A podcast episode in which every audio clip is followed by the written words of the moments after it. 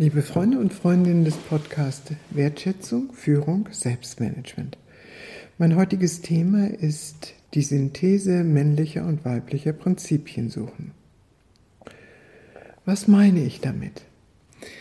Im Bild gesprochen, man könnte sagen, Führung ist ein Spiel mit polaren Kräften. Und wenn ich hier von polaren Kräften spreche, dann meine ich die Kräfte des Männlichen und des Weiblichen. Nicht zu verwechseln ist diese Formulierung mit Männern und Frauen. Es geht für mich weniger darum, dass wir ein Wechselspiel von Männern und Frauen in der Führung haben. Das ist wunderbar, wenn dieses gelingt und insbesondere wenn es partnerschaftlich und ko-kreativ gelingt, sondern es geht mir in dieser Betrachtungsweise vor allen Dingen darum, dass wir unterschiedliche Prinzipien in uns tragen, die Prinzipien des Männlichen und des Weiblichen oder das, was C.G. Jung, der Tiefenpsychologe, die Anima und den Animus genannt hat und was in der asiatischen Philosophie Yin und Yang heißt. Dahinter verbirgt sich die Vorstellung, dass es ordnende Prinzipien gibt, die unterschiedlich ausgerichtet sind in jedem von uns. Das Prinzip der Anima oder des Yin, also das weibliche Prinzip, ist mehr ausgerichtet auf Nähren, Pflegen, zuwarten, bewahren, annehmen, während das männliche Prinzip mehr ausgerichtet ist auf gestalten, wollen, kontrollieren, fordern. Mit anderen Worten, es gibt zwei unterschiedliche Prinzipien, die ordnend in uns und in der Gesellschaft wirksam sind.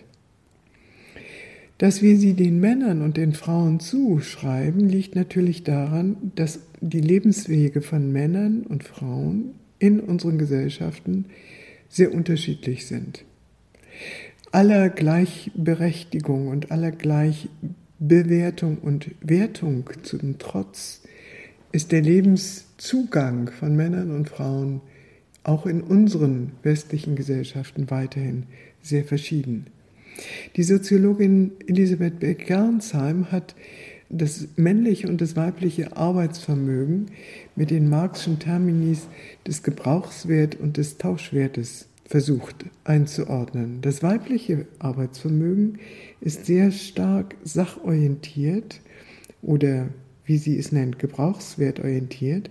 Und das ist auch völlig nachvollziehbar und schlüssig, wenn man sich vergegenwärtigt, dass Frauen in unserer Gesellschaft immer noch überwiegend alleine verantwortlich sind für all das, was man Care-Arbeit oder Reproduktionsarbeit nennt, also das Aufziehen von Kindern, die Ernährung der Familien, die Begleitung in Krankheit und Notsituationen, aber auch die Begleitung bis hinein in den Tod. Also Frauen haben eine Aufgabe, die sich nicht über Tauschwerte erfolgreich bewältigen lässt. Tauschwerte hingegen sind zum Beispiel Geld, Macht, Status, Einfluss. Und das männliche Arbeitsvermögen ist sehr stark, nicht nur hierarchisch orientiert, sondern es ist auch an diesen Kriterien sehr stark ausgerichtet. Und insofern kann man sagen, dass da, wo das männliche Arbeitsvermögen in einer Gesellschaft höher bewertet wird als das weibliche Arbeitsvermögen, wir es mit einer patriarchalen Gesellschaft zu tun haben, während eine Gesellschaft, in der dieses weibliche Arbeitsvermögen im Vordergrund steht, eher eine matriarchale Gesellschaft ist. Wenn wir uns die gesellschaftliche Entwicklung angucken, dann können wir feststellen, dass die sogenannten männlichen Prinzipien die sind, die in unserer Gesellschaft Erfolg versprechen und Einfluss garantieren. Und das macht unsere Gesellschaft so sehr zu einer patriarchalen Gesellschaft, weil so viele Menschen sich nach diesen männlichen Erfolgsprinzipien ausrichten. Zugleich müssen wir feststellen, dass da so etwas entstanden ist wie ein Ungleichgewicht, weil das sachorientierte Arbeitsvermögen von Frauen weniger zum Tragen kommen kann und der Blick, den Frauen auf die Gesellschaft und auf das Miteinander werfen, nicht ausreichend gestaltungsrelevant ist. Wenn ich also sage, Führung ist ein Spiel mit polaren Prinzipien, dann meine ich, dass diese beiden Kräfte zu einem guten Ausgleich kommen müssen, wenn wir eine gute Führungskraft sein wollen.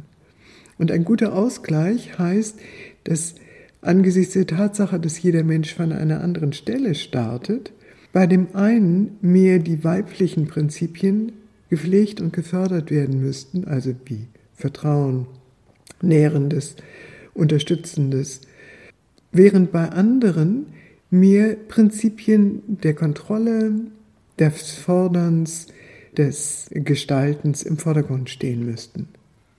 Alles Leben, das in ein Ungleichgewicht gerät und jede Organisation, die ein in ein Ungleichgewicht gerät oder jedes menschliche Leben, das in ein Ungleichgewicht gerät, ruft Probleme hervor.